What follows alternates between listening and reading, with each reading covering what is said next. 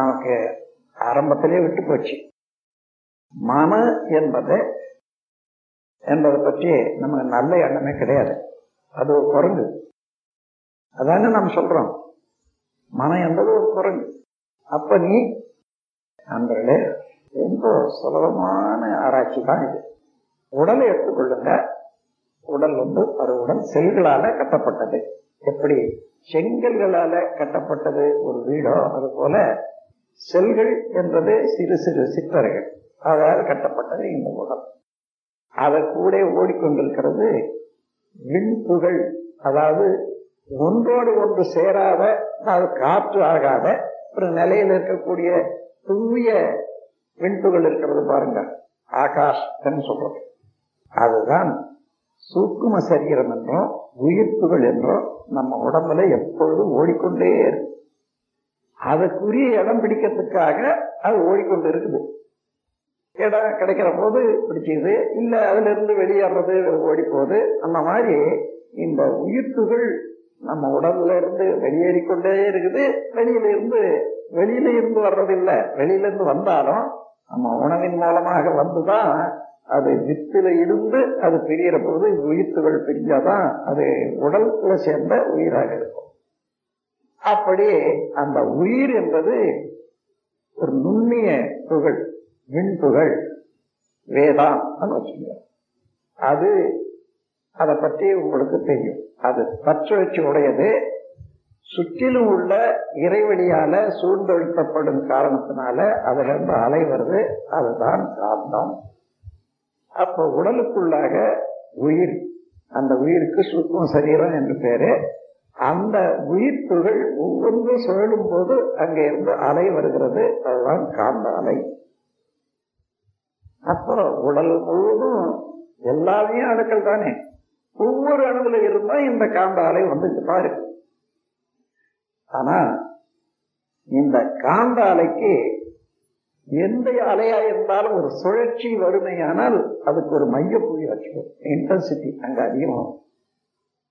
அப்படி இந்த உடல்ல காந்த சக்தியை சொல்லும் போது அதுக்கு ஒரு மையப்புள்ளி. அந்த மையப்புள்ளி எப்படி இருக்கும்?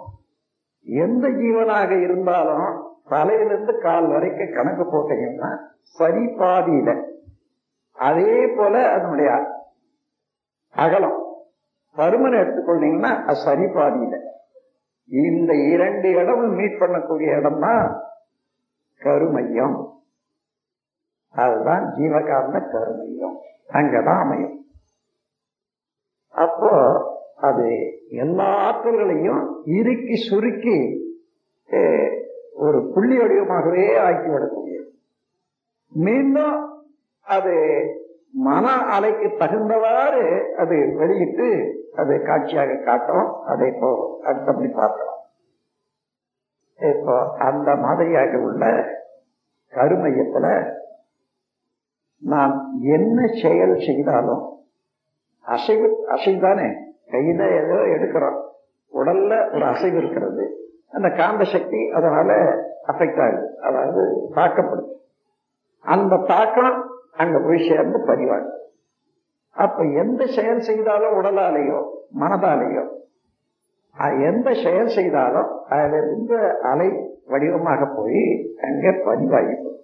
எங்க கருமையத்துல சுருங்கி இருப்பாகி பதிவுனா எழுத்து எழுதி வச்சது அல்லது ஒத்தி வச்சதுன்றது இல்லை. அதே ஆற்றல் சுருங்கி இருப்பாய்விடும் அதன் பிறகு மீண்டும் அதே மன சுழல் வரும்போது விரித்து காட்டுதல் ஒரு மயில பார்த்தோம். பார்க்கிற போது இருபத்தி ரெண்டு சுழல்ல பார்த்தோம் அப்படியே பதிஞ்சு போச்சு. அதன் பிறகு கொஞ்சம் நேரம் போட்டோ அல்லது மாலையிலையோ நாம் என்ன பார்ப்போம்னு நினைக்கிறோம். மயில் வருது. எங்கிருந்து வருது? எங்கிருந்து வருது? நீங்க மயில பார்த்த போது அதை அச்சாக வைத்துக்கொண்டு நம்ம மன அலை அந்த வடிவம் எடுத்தது. அதனால மீண்டும் அதுவே அந்த வடிவம் எடுக்கக்கூடாது அது நினைக்கிற போதெல்லாம் அது அங்க சுருங்கி இருக்கக்கூடிய ஒரு பதிவு மூளையில வந்த உடனே வெடித்து காட்டும். இப்ப அதுதான் நீங்க திருப்பி பார்க்க எத்தனை தடவை பார்த்தாலும் அதுவே திருப்பி அப்போ முதல்ல பார்த்த போது அதுல இன்பமா துன்பமா அமைதியா பேரின்பமா அதே போல மீண்டும் மீண்டும் எத்தனை தடவை எடுத்தாலும் அதே வரும். இப்படி மூன்று வயதுல இருந்து இன்று வரையில உங்களுக்கு நினைவு நல்லா இருக்கு. இது வரையில செய்த செயல்கள் எவ்வளவோ அனுபவித்த அனுபவங்கள் எவ்வளவோ அவ்வளவு சுருங்கி பதிவா இருக்கு. எப்படி ப்ரூவ் பண்றது? சும்மா உட்கார்ந்துருங்க. ஒன்னு ஒன்னா வருது பாருங்க. எண்ணங்கள் இல்லாத உட்கார்ந்துருக்க முடியுமா நீங்க? நீங்க என்னென்ன செய்வீங்களோ அந்த மன அலையின் மூலமாக அது நிலையாக உள்ள இறை நிலையானது சுருக்கி வச்சிருந்தது. இப்போ நீங்க ஒன்றும் செய்யாத போது அது இயங்குற போது ஜீவகாந்த சக்தி அதை எடுத்து காட்டுது. மூளையில வந்த உடனே எண்ணங்களாக. இது என்ன அர்த்தம்? அப்பா, நீ இவ்வளவு சமாச்சாரம் உள்ள வச்சுங்க. என்னென்ன காலத்தில் என்னென்ன செய்தேன் என்னென்னது பார்த்தேன். இன்னும் ஒன்று ஒன்று ஒன்று ஒன்று எடுத்து காட்டுற மாதிரியா இருக்கு. அப்போ நீங்க போட்டு வச்ச அனுபவம் நல்லதா இருந்தாலும் சரி தீயதா இருந்தாலும் சரி அதே போலதானே வருது. அதை மாற்ற முடியாது. மனிதன் செய்யறான் இறைவன் பதிவு செய்யறான் அவனால தவறே வராது. அந்த மாதிரி நாம் என்ன செயல் செய்தாலும் அவ்வளவு வாங்கி பதிவாக்கி வைக்கிற அந்தந்த தன்மைக்கு தகுந்தவாறு நமக்கு அறிவாட்சி தரம் அமையும். அப்போ மனநிலைக்கு தகுந்தவாறு பதிவு ஏற்படுகிறது. அந்த பதிவுக்கு தகுந்தவாறு அறிவாட்சி தரம். இந்த அறிவாட்சி தரத்தை வச்சுட்டு நாம் ஒரு பொருளை பார்க்கறோம்னு சொன்னா அதோட என்ன செய்யறது? எப்படி செய்யறது? என்றதெல்லாம் ஒரு பாருங்க ஆளுக்கு ஆளு வித்தியாசம் வரும். அது எவ்வளவு பதிவு இருக்கிறதோ அந்த பதிவுக்கு தகுந்தவாறு நமது அறிவாட்சி தரம் மாறிக்கொண்டே அப்போ நல்ல செயல்கள் செய்து இருந்தா காலையில இருந்து மாலை வரைக்கும் அந்த செயல் செய்யறது மாத்திரம் இல்லை மற்ற நேரத்தில் கூட உட்கார்ந்துருந்தா அந்த பதிவுகளே திருப்பி திருப்பி வரும். அதே போல தீய எண்ணங்கள் தீய பதிவுகள் நாம் செய்தோமானா அதுவே தானே வரும். அந்த எண்ணங்களுக்கு தகுந்தவாறு தீய விளைவுகள் வரக்கூடியது என்னன்னு பாத்தீங்கன்னா அந்த நம்முடைய ஜீவகாந்த சக்தி அங்க முரண்பாடு அடைகிறது. அதுக்கு தகுந்தவாறு ரசாயனங்கள் உடல்ல உற்பத்தி நம்ம உடல்ல உள்ள தனிமங்கள் எல்லாம் அதுக்கு ஏற்றவாறு நம்ம எண்ணத்துக்கு தகுந்தவாறு ரசாயனங்களை உற்பத்தி பண்ணிடுது. அப்ப அந்த ரசாயனங்களுக்கு தகுந்தவாறு உடல்ல ரத்த ஓட்டம் வெப்ப ஓட்டம் காற்று ஓட்டம் இவைகளெல்லாம் ஒழுங்குபடுத்துற போது அதுவே ஆரோக்கியமாகவும் இருக்கும் அதுவே நோயாகவும் இருக்கும். அப்போ நோய் வராத ஆரோக்கியமாக இருக்கணும்னு சொன்னா நல்ல எண்ணங்கள் பதிய வேண்டும். தீய எண்ணங்கள் தேவையில்லை. அந்த ஒரு தடவை பதிஞ்சதுன்னு வச்சுங்க ஒரு தீய எண்ணம். அதுக்கு என்ன எண்ணினா என்னன்றது இல்லை. அது ஒரு தடவை எண்ணி விட்டால் ஆயிரம் தடவை அது திருப்பி திருப்பி எண்ணி எண்ணி எண்ணி எண்ணி அது வலு ஏற்பட்டு கொண்டே தான் இருக்கும். ஆகையினால நல்ல எண்ணங்களாகவே கொள்ளக்கூடிய அளவுக்கு எப்படி வரும்? நல்ல செயல் செய்தாதான் வரும். ஒரு ஒரு சிலர் சொல்லுவாங்க மனிதன் சாவர போது என்ன நினைக்கிறானோ அதே போலதான் அவனுக்கு அடுத்த ஜென்மம் வாய்ப்பு ஒரு சாதாரணமா சொல்லுவான். சாவர போது நல்ல எண்ணம் எப்படி வரும்? வாழ்நாள்லாம் என்னென்ன செய்தானோ அதுதான் அங்க வருமே தவிர அதை தாண்டி எதனா வருமா?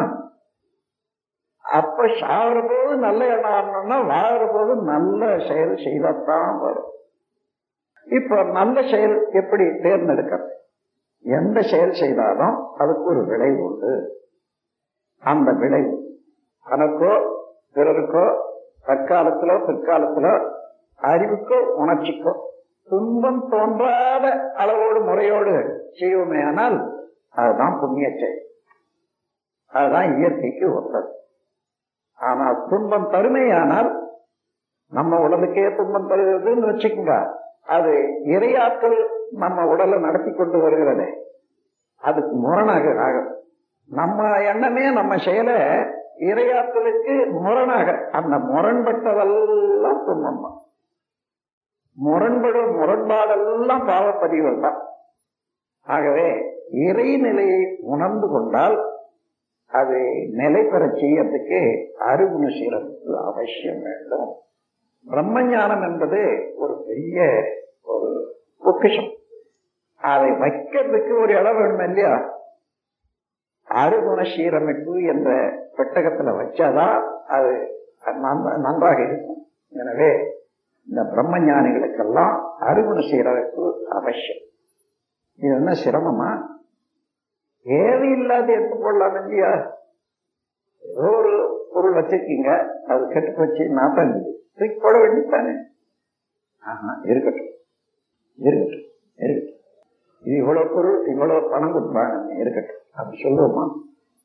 இது போல ஆறு குணங்களையும் ஒவ்வொன்றும் அதை எப்படி எடுத்து போடுவது மாற்றுவது என்பதுதான் உங்களுக்கு இதுவரைக்கும் கொடுத்த பயிற்சிகள் நம் கடமை அறவாழ்வின் நாட்டை